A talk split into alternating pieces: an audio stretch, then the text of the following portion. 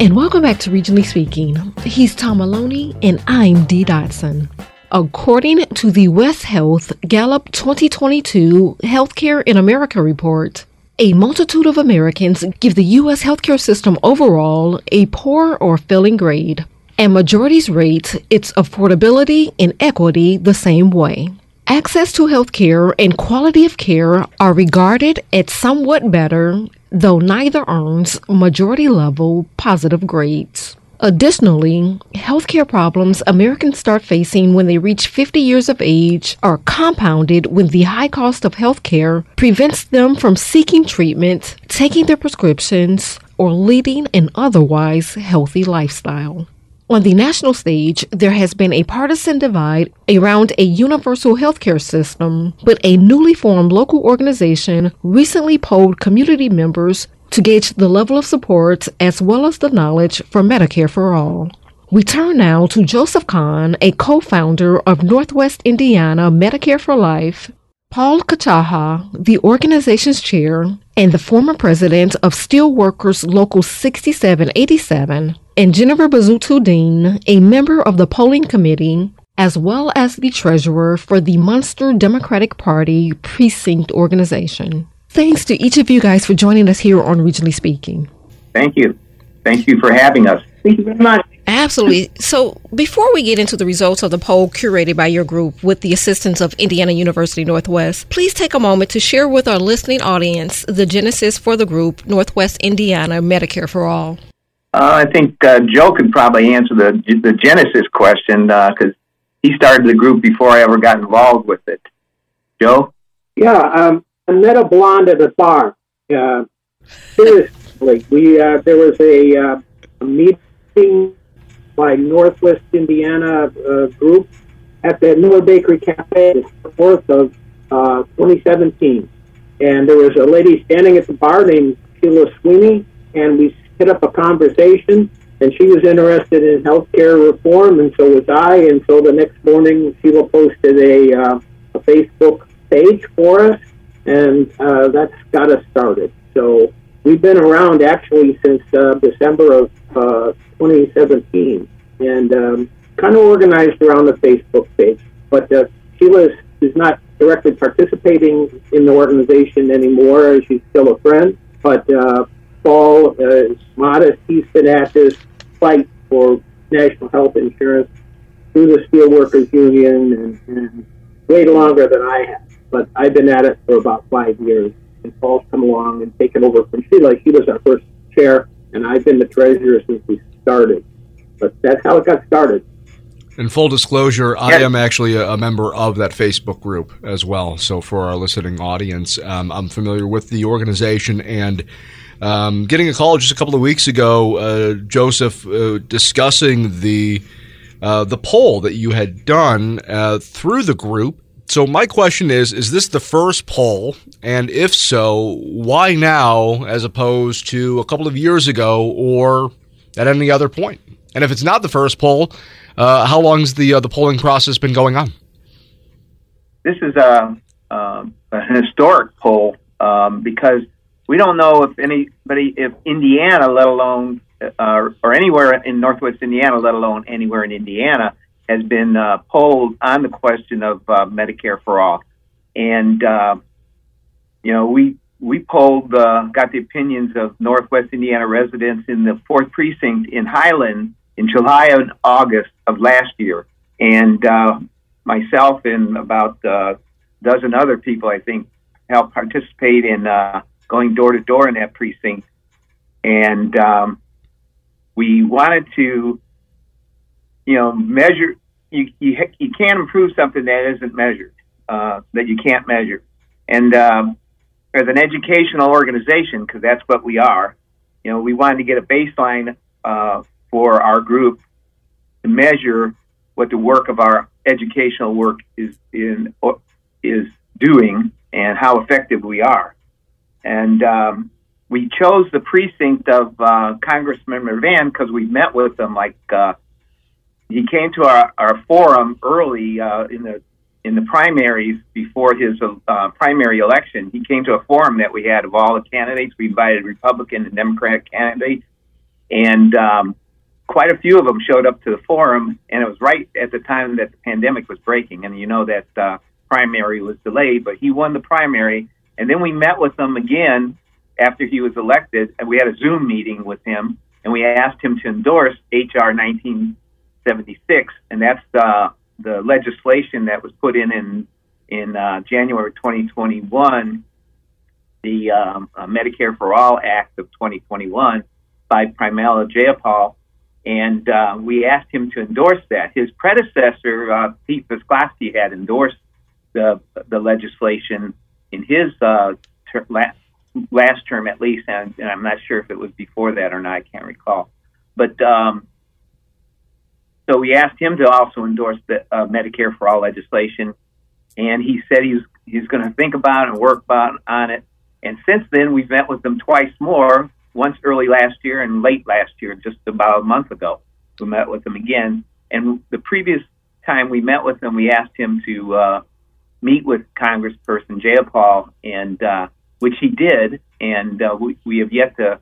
He couldn't recall when we met with him in December what uh, uh, he talked to her about, but um, when we went through and had this uh, poll, it was we you know it's historic because we don't think anybody's ever done anything like this, and from what the response of his uh, congressional aides were, they they never heard anything like this was has been done and we had a 10 question poll. And I think you may have seen that poll. Mm-hmm. And we ended up asking 100 people in that. Uh, we went to hundreds of houses, uh, 325 houses, and we got 100 responses uh, from the people that we uh, that were going around polling. And um, so, of those um, um, hundreds, that's what we have a breakdown we'll be discussing with you. And we, we have to give thanks to uh, uh, the Highland Town officials and uh, North Township trustee Andrew Santos for letting us use a little sliver of uh, Wicker Park uh, for two weekends, for two Saturdays, uh, like I said before, in July and August. Uh, so, Jayapal, um, really quick, um, before we go any further on the poll, I, I should note, um, and this is probably the, the error on my part, uh, can you explain for the listening audience uh, what is Medicare for All? We, we hear the term, and uh, Representative Paul is a Democrat from Washington State out west, so this is something that clearly has interest across the country. We hear the term, we hear the phrase, but we don't necessarily know the facts behind it. Can can one of you uh, go ahead and explain the concept of Medicare for All? Yes, uh, Medicare for All and its predecessor legislation that's been around for uh, a, quite a while. Um, I worked in uh, in the in the 90s and that about um, HR 676, which was uh, Medicare for All Act. Uh, it was uh, everybody in, nobody out, and that's what this is. Medicare for All is saying that we take the Medicare legislation that's there now and we expand it to cover everybody from cradle to grave and it would cover any procedure a doctor would prescribe for a person and any drugs that per- were prescribed for a person. Anything that was medically necessary would be covered by, uh, would be paid for. And, um, you know, that includes uh, hearing uh, aids, that includes uh, um, chiropractic services, that includes elder care after, you know, when you're, when you're, um, this, when you're in, a, a disability state as an elder person. Um, and we cover everything basically, and you know, better than what even Canada has. But and and uh, that's what is proposed in this legislation: cradle to grave coverage everybody in the United States. Uh, and Jennifer, you might want to chime in on, on this. Let, us talk about uh, some of the findings of the recent poll. First of all, what was the goal uh, for the poll? And then what were some of the key questions that were asked? Well, the reason we wanted to do the poll was to get like an idea of how many people in Northwest Indiana know about Medicare for All, what they know about it, and how many people that know about it support it.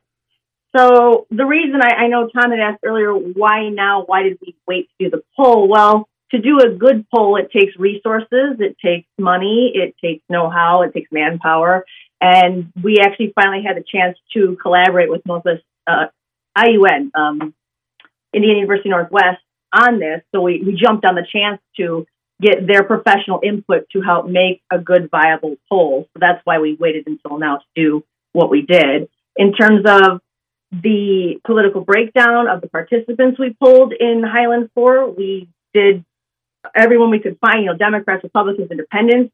The majority were Democrats, with 31% in Highland, but there were 24% said they were independent and 15% said they were Republican. Uh, 5% said they were libertarian and 13% selected none or other, like they didn't have a political affiliation. So, you know, it was a decent, you know, accumulation of different people in different political groups. Um, we went ahead and, let's see, we went ahead and talked to them door to door. I didn't actually participate in that part because I was busy working with the Munster Democratic Party. That was during the elections for that. But I know Joe and several other people in the Northwest Indiana group um, did the door to door part. I just helped work on the poll and then looked at the findings they found. So we definitely saw that Democrats supported it the most, but it had broad support across all the different groups, which was pretty impressive to see. We even had some more support than the national average in some cases, which Joe might be able to speak more to that because he studies that a little more. But 90% of Democrats we polled said that they you know, supported Medicare for all. 80% of the independents we polled said they support Medicare for all. 68% of the non-affiliated people said they supported it. 66% of Republicans and 60% of Libertarians said they supported it all in Highland 4. So, how representative, I guess, is Highland District 4 for the region uh, in terms of its not only political demographic, but in terms of race and just general population? Uh, do you think you could extrapolate these types of numbers in a place, say, like Lowell or over in Valparaiso and Porter County, or even out in Michigan City or LaPorte? Well, they seem to follow the national trends we see in, in actual like Gallup polls too. Some of ours were a little higher than the national, but they were pretty close. So I, I do think you could extrapolate a lot of this information to say that the majority of people in this area would feel relatively the same way as the people polled in Highland 4. I could jump in here real quick the key questions, we had 10 questions, as Paul mentioned, and we had two of them about Medicare for All and their support. And this is mirroring some polls at uh, on the national level, where they asked the question in a couple of different ways.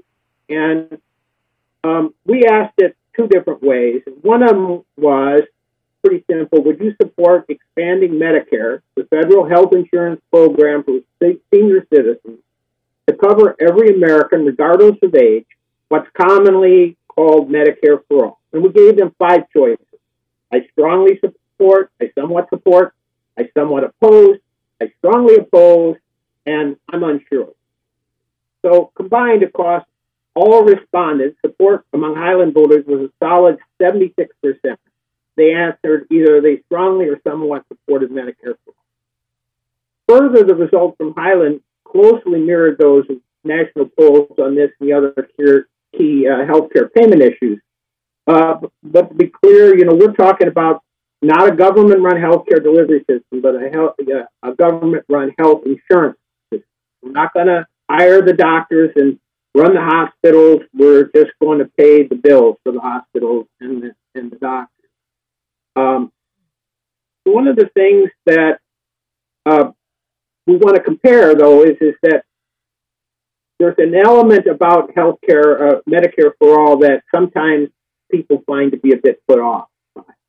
During the recent, the most recent elections, everybody's saying, "Well, we want to give people a choice," and so we're not going to go with Medicare for all because it's taking away people's health insurance.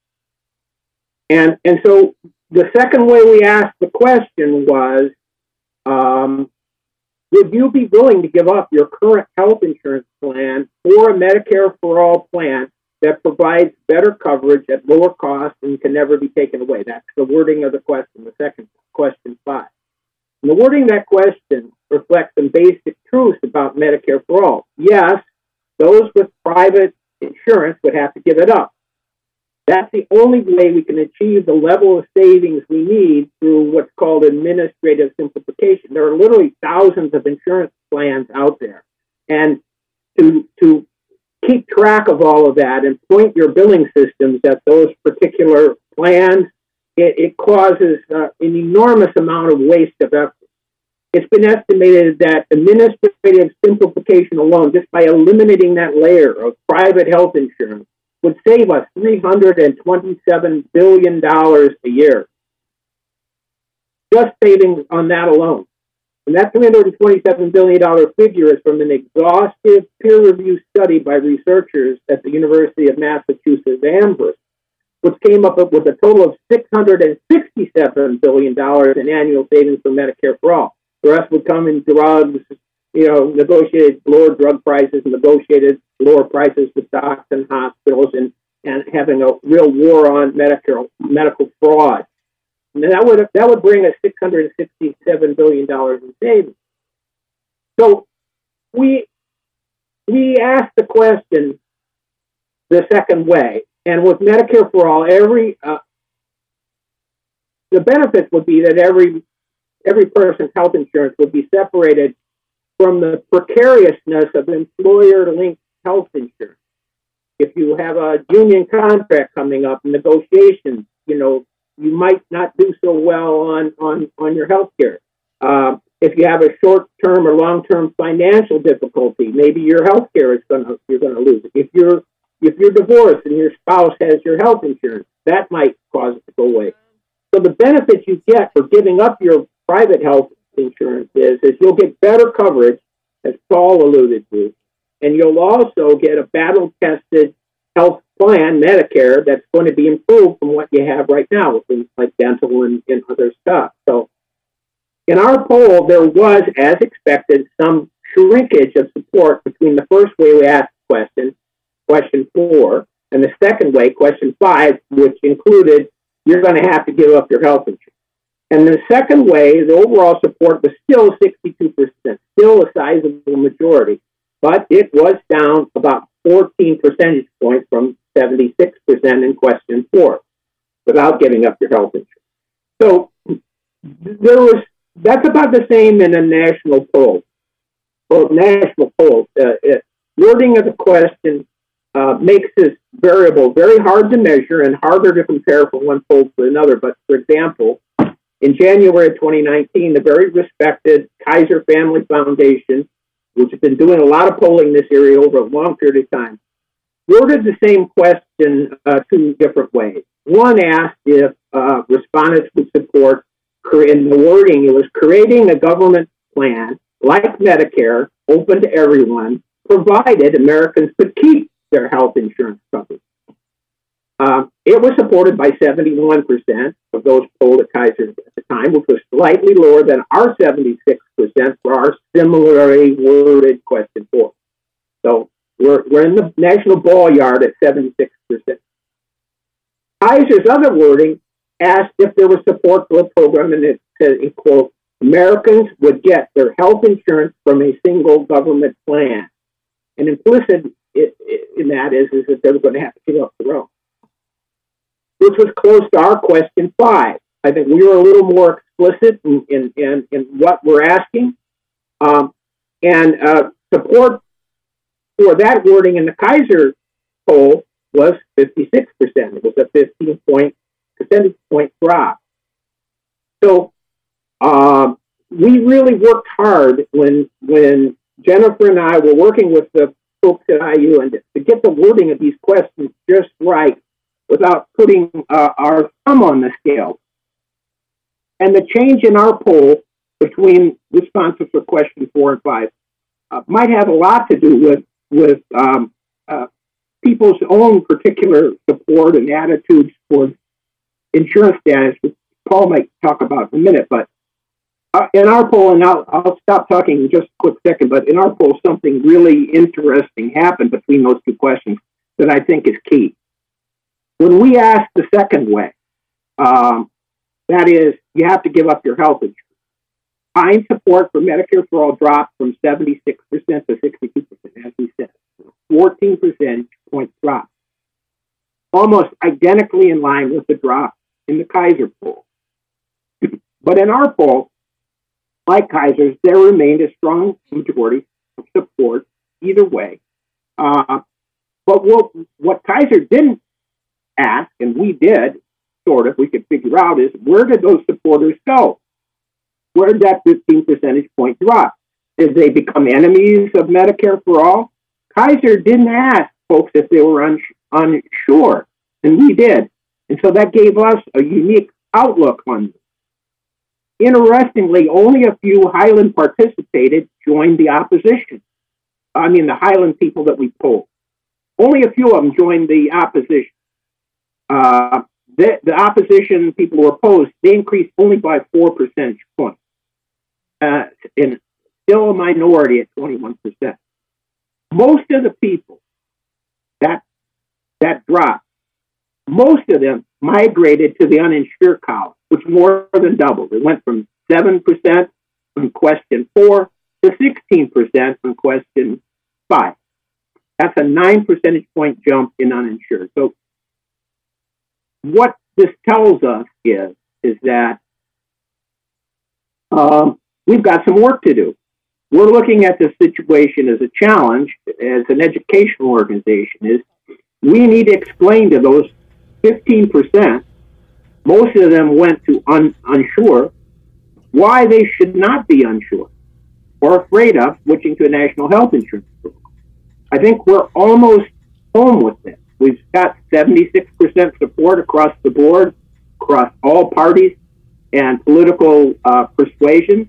We just need to work on that 15% that that wants to change when they're explained the full aspect of what this means to go to national health insurance.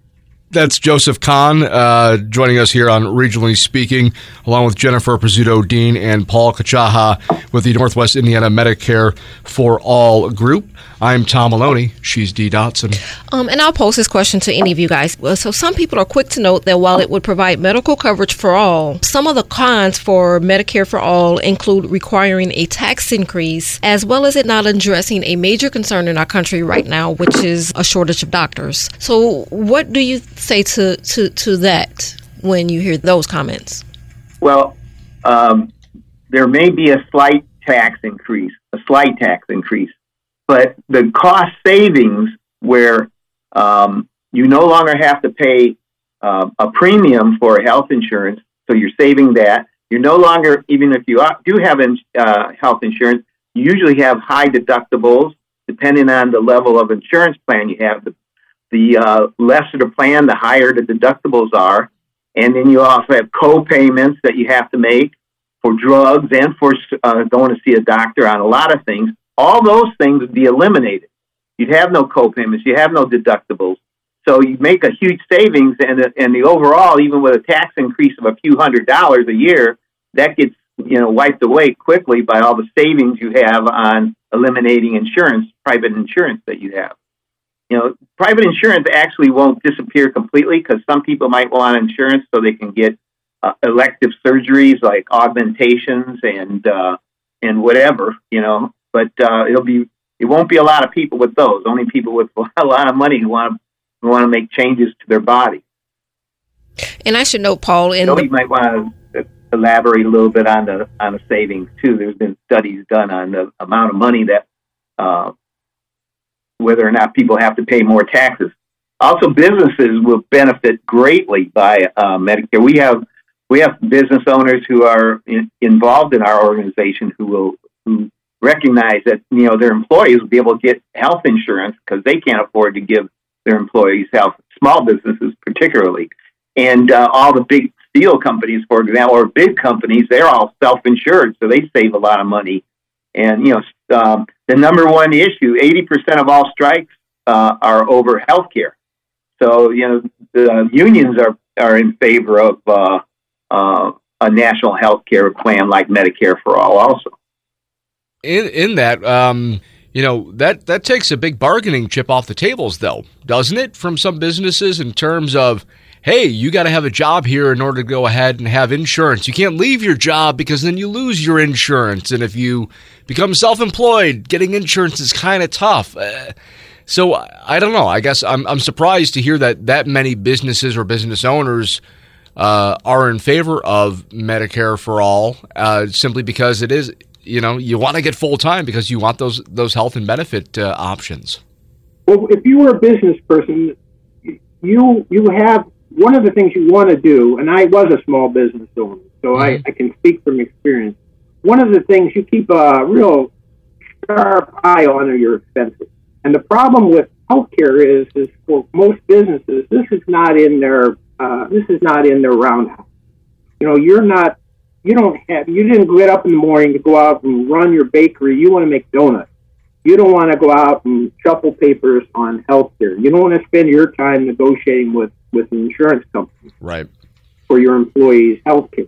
and you have no control. It's a black box uh, uh, of expenses. They just come and tell you at once a year that your premiums are going to go up six, seven, eight percent, two, three percent over inflation. So this gets this, it, it gets it off their plate as well. So yeah, there's there is that. You've got the, the golden handcuffs with your health insurance, but on the other hand, you you're to buy that gold, those golden handcuffs, you're spending uh, an uncontrollable amount of money uh, of the uh, expense for your business.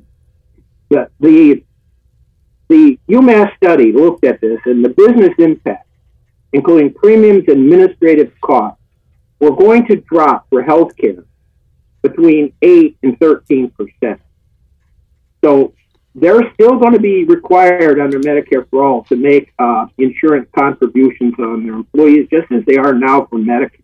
You know, your payroll taxes. Uh, there's a Medicare provision that the that the employer pays, so they're going to keep paying those taxes, but they're going to be paying less, eight percent to thirteen percent less. It's it's an amazing thing. I covered the healthcare industry for 17 years at a, a trade magazine in Chicago after I left the Post Tribune and and it's four trillion dollars a year. It, it, it dwarfs the defense department. Dwarfs. their their their budget is now a little over north of eight hundred billion. Could they Healthcare survive an audit? Pardon? I said, Yeah. could they survive an audit? well, no, but I, but I don't think the healthcare industry could either. If it if it was audited, there would be such an uproar that people people would uh, they, they would have a revolt. So you know, it, it's it's a it's a nasty situation, and um, it needs to be brought under control because we can't keep doing. It, it just uh, it is not sustainable. And people have been saying that for a long, long time, Tom. I, I know you probably know. But at some point, it, the reality is going to assert itself, and, and we're not going to be able to. We're going to wake up one day and realize the thing's going to crash. And, and in fact, it's all it's already really crashing. Now, I want to give you one other thing that the poll came up with. We asked about medical bankruptcy. We didn't get a lot of response, but we didn't expect it. Only two percent of the poll, one percent, maybe two percent of the poll people that we polled in Highland were willing to share with us that they that they uh, had had a medical bankruptcy, and that's that's not too far out of the uh, the national average. But the thing is, I thought was the most interesting was that 22% of the people we polled, 22%, say that they had put off receiving health care, thought they needed in the past 12 months. 22%. And this is in a fairly affluent neighborhood in Iowa. And 98% of the people we polled were insured. 98% were insured. And yet, one out of five put off getting health care because they were concerned about the cost, even though they were insured. When we were talking with Congressman Mrvan, I said, you know, Congressman, you walk outside the front door of your house and you stand there on the porch and you look to the left for two houses and you look to the right for two houses. And providing it wasn't you, one of those neighbors on either side of you put off health care that they thought they needed because they were worried about cost. And I should note And that so- uh, I've got a, I've got a family member who uh, recently had to have surgery. She is on uh, Medicare, and a couple hundred dollars in terms of the uh, the final cost for her. Meanwhile, I am one of those individuals who has actually put off uh, dental work because of the cost. Even though I I do have dental insurance through my company through Lakeshore, and uh, the cost is too high, so I'm bra- I'm brushing and flossing extra hard maybe not too hard if you're a dentist listening, but uh, yeah, I, I, think there are people all across Northwest Indiana who who do suffer from that. Uh, what are the long term effects and the the long term? I guess not not necessarily effects. Uh, what is the long term outlook and impact when it comes to Medicare for all? Is this is it still a grassroots movement? Is it is it finally getting hearings? Uh, HR 1976, again, that Medicare for All Act of 2021 uh, that was put through by Representative uh, Jayapal um, was sent to a subcommittee on crime, terrorism, and homeland security on May 18th of 2021, and we are now into 2023, and uh, it hasn't made its way to the House, the Senate, or the President. Uh, where, where do we stand? It's a long-term battle. It's a long. It's going to be a long haul. It's nothing that's going to come overnight, and programs like yours to educate people about what Medicare for All is for people to write their Congress people, whether they're Democrats or Republicans, to write them. There's only, there's only two Democrat congressmen, for example, in Indiana. One of them uh, is Frank Mrvan, and the other one is Andre Carson down in Indianapolis. He's endorsed H.R. 1976, but Mrvan has it. And all the Republic, the other six or seven Republicans there are in the state, uh, congressperson, we're, for example, we're going to go after Rudy uh, uh, over there in um, the um, eastern section, the eastern second congressional district, and we're going to start asking him to endorse it, even though we know he's not going to. We, we're, we're going to make a make him as part of our campaign also for Northwest Indiana because a lot of our members in the group are from that area also. But it, it's not going to come overnight. It is a long term fight. Um, and like you said, it, even in a Democratic controlled Congress last year, it didn't move, the bill didn't move very far.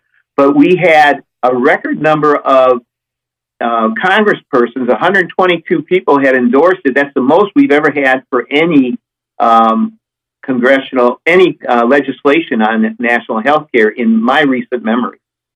And something you have to think about too is why won't some of these people support it? And it comes down to, unfortunately, money and politics. So that is a huge problem that the Medicare for All bill face as well. When some of these congressional uh, or Congress people are literally being paid not to support it by the healthcare industry, by the pharmaceutical industry, by the um, hospital industry, even then they take these campaign donations and they're not going to give it a hearing because they, they don't want to be shown to vote against it. So they just don't bring it to the floor. So we as voters need to do our due diligence and check out our representatives and see who is, who are they taking money from and then push them to let go of that money and support what we need and what we want. And the more people that understand this aspect of politics, I think the further we'll get with Medicare for all as well one of the things we're doing as a, a group, uh, we have plans for the future, is um, we're going to um, get, you know, we already have a, a lot of uh, large steelworker unions and um, steelworker or uh, retiree organizations, including the national organization endorsed HR 1976, who have passed resolutions in their union meetings. And but we're we're also going to try to get resolutions passed in city councils and in town councils uh, in support of uh, uh, Medicare for all legislation. And uh, we're even kicking around ha- having a referendum in the area, uh, getting a getting the question on the ballot. It's been done across the country, including uh, nearby in Illinois and in Wisconsin, where they've uh, got it on the ballot and passed it as a referendum in the last election. It'd be so what, what is binding, but it would be indicative of people's level of support. I guess my question is. Um, what is the uh, likelihood of it happening? Um, you know, you say it's a long term battle, but is this something that uh, if there's another Democratic president elected and Democrats regain control of the House again in two years, is, is this a two year battle or is this a decades long battle that you may not see the end of and, and somebody else will have to pick that up? Um, like Jennifer said, you, it's not just uh, an education issue. It's also you're fighting, you know, a huge uh, um, battle with uh, people who have a lot of money. Mm-hmm. You know, like uh, uh, I forget who said it once. You know, you, it, it's hard to uh, to fight with a newspaper that buys ink by the gallons, by the barrels. You know, you you can't. We we have to educate the public in order to get them to put pressure on the um, politicians to do the right thing. And I don't think it's a two year battle. I think it's a, a long term. But one thing we've all seen that things, history can change almost overnight.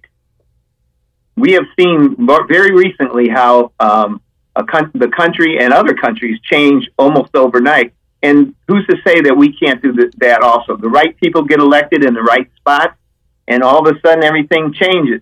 And uh, but in the meantime, we can't hope for that. We have to do work in order to bring about a change as much as we can to change people's minds by educating them and change um, elected officials' minds by educating them too.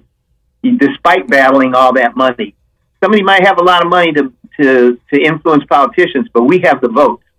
I think we can leave it there. We also, oh we no, we, we to the manpower too.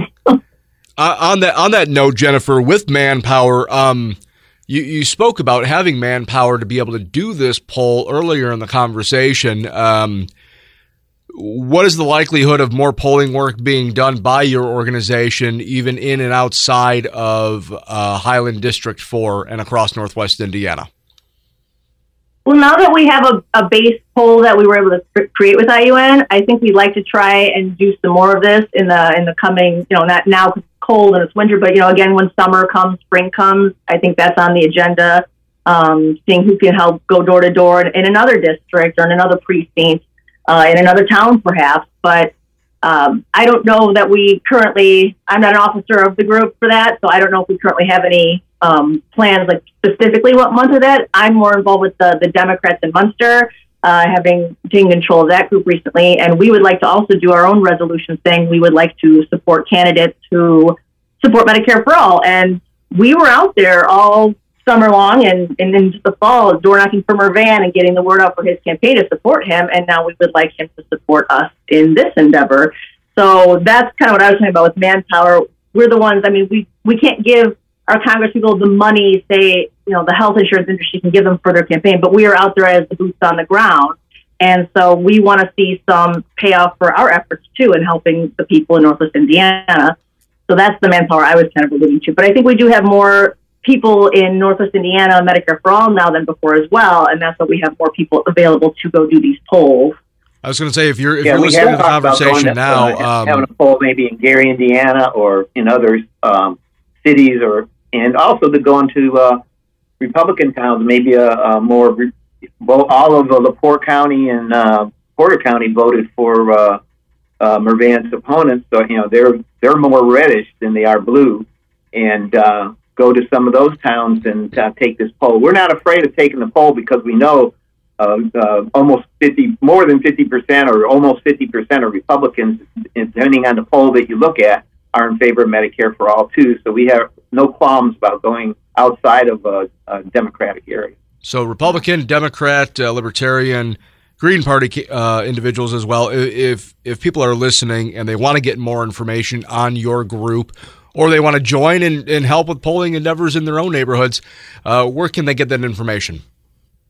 Our Facebook page is kind of our uh, our home. Um, it's Northwest Indiana Medicare for All, and um, go there and, and start reading. Um, we have actually two Facebook pages. One of them is Northwest Indiana Medicare for All, and one of them is Northwest Indiana Medicare for All members. Um, members is a controlled group. If you're familiar with how Facebook works, you have to, you know, submit and ask uh, to be let in. Um, and so we'll, we'll, we'll let you in. We just we want to be able to have some control over who gets who's posting on that that site. The other one is more open to the public and for like newbies to come and look and lurk around and see what's going on. That's that's that's how we set that up. So, um, but if you go to Northwest Indiana Medicare for All, and uh, you'll find it on Facebook. And, uh, Northwest Indiana Medicare for All members. Those are the two. Yeah, members. You have to answer two questions about Medicare for All. They're, you know, pretty simple. Yeah. We have Zoom meetings. We meet the second Wednesday of every month in the evening at 6.30. Since the pandemic's ended uh, or quelled, uh, we have uh, started meeting again in person and on Zoom. We have a hybrid meeting the second Wednesday of every month, and we meet at the United Steelworkers 6787 Union Hall, and we also Zoom it so you don't have to come to that uh, place. We also kicked around maybe even having it at uh, holding it at another place, maybe in in Gary, uh, in addition to zooming it. But um, we have uh, um, you know we have up to almost 20 people a month participating, or over that I think a month that participate between Zoom and in person. Well, you asked uh, a question about taxes, and and you know, and I wanted to address this quickly here. The U, UMass Amherst folks looked at a lot of things financing on this, and they came up with an estimate that that um, depending on the size of your family and how much you're spending now on health insurance and health care and out of pocket expenses, if we pass Medicare for all, you will save, a middle income family will save somewhere between 2.6 and 14% of their family income, not of what they're spending on healthcare, of their family income. So, uh, I did the numbers. The median family income in Indiana is about seventy-four thousand dollars in 2019. Seventy-four thousand. Family income means if you and your spouse both work, kid works, you throw it into a big jar, and that's that's your family income. So that would be a savings range of between two thousand and ten thousand dollars a year. So yes, your taxes, your payroll taxes are going to go up a little bit, but what you're going to be doing is you're not going to be paying premiums.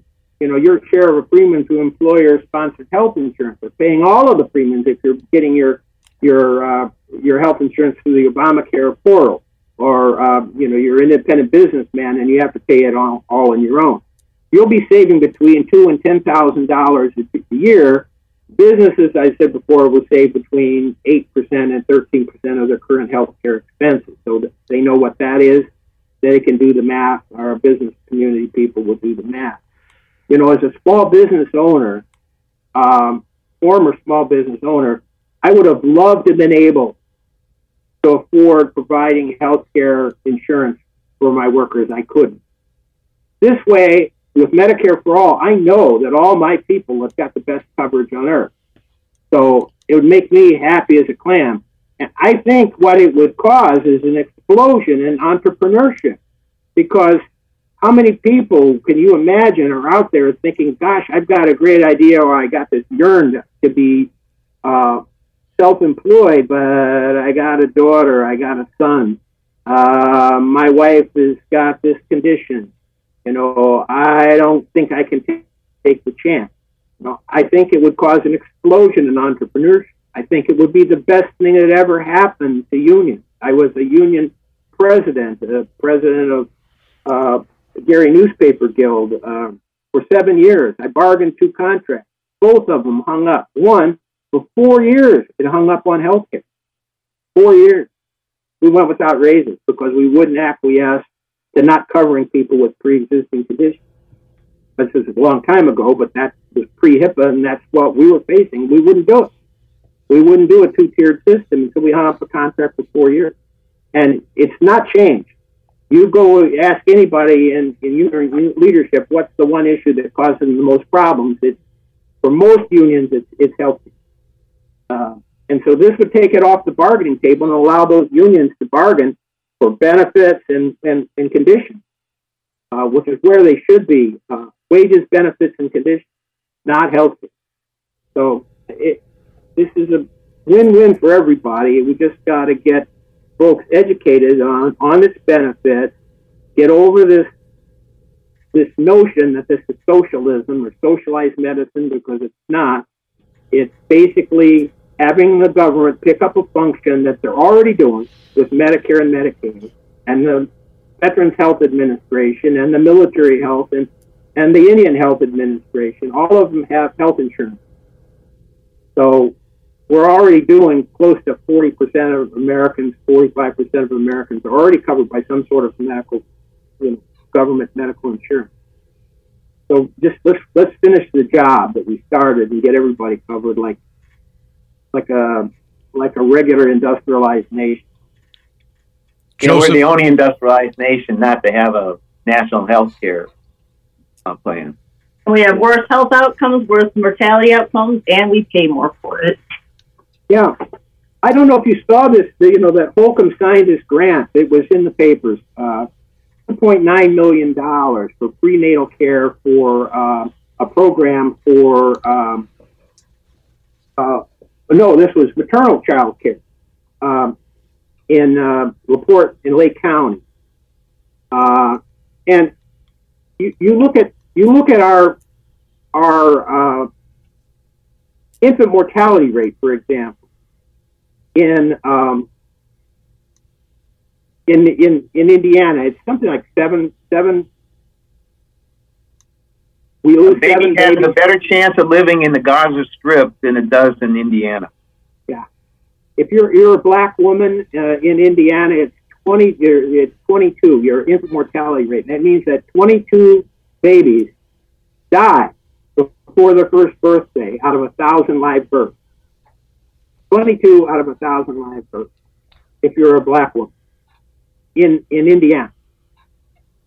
And uh, our infant mortality rate in the United States is something like 50th in the world. 50th. We're behind Cuba. And I'm not making this up. You can look this up. Go, go Google World Fact Book, infant mortality rates, and look it's it's atrocious. And when you throw in that we're spending more money than any other country on earth by at least fifty percent, uh, it, it's we're being we're being robbed. We're being robbed of our children, and we're being robbed financially. It, it's robbed of our health. Yeah, it's robbed it, of our health. Got to stop. You know, if a society can't take care of its infants, you know, it, it's it's not a just society. It's not a worthwhile society. We we got help from IUN and the class, the students.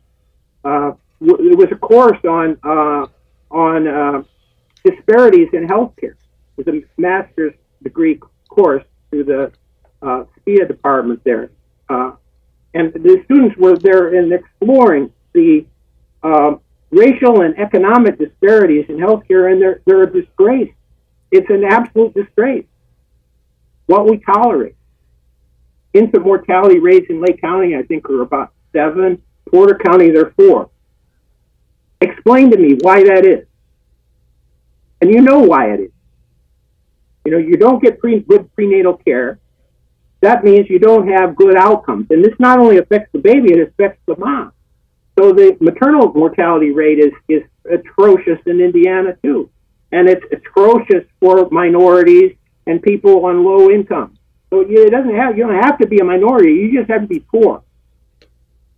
You know, and you'll have lower you'll have lower uh, uh, uh, survival rates for your babies, and you're going to have a lower supply. I think this is a conversation that we can probably pick up at a uh, future date as yeah. well, but we will have to leave it there. Jennifer Pizzuto, Dean, Joseph Kahn, and Paul Kachaha joining us from Northwest Indiana Medicare for All.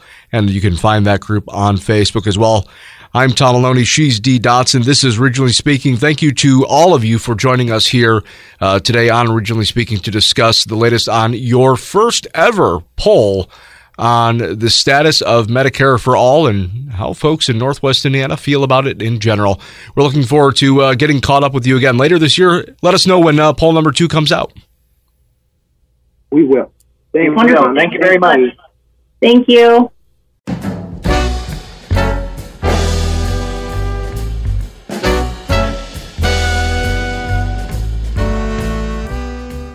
And that's it for Regionally Speaking for this week. Thanks to our guests from Northwest Indiana Medicare for All discussing the recent poll results they presented to Congressman Frank Mrvan in support for national health insurance.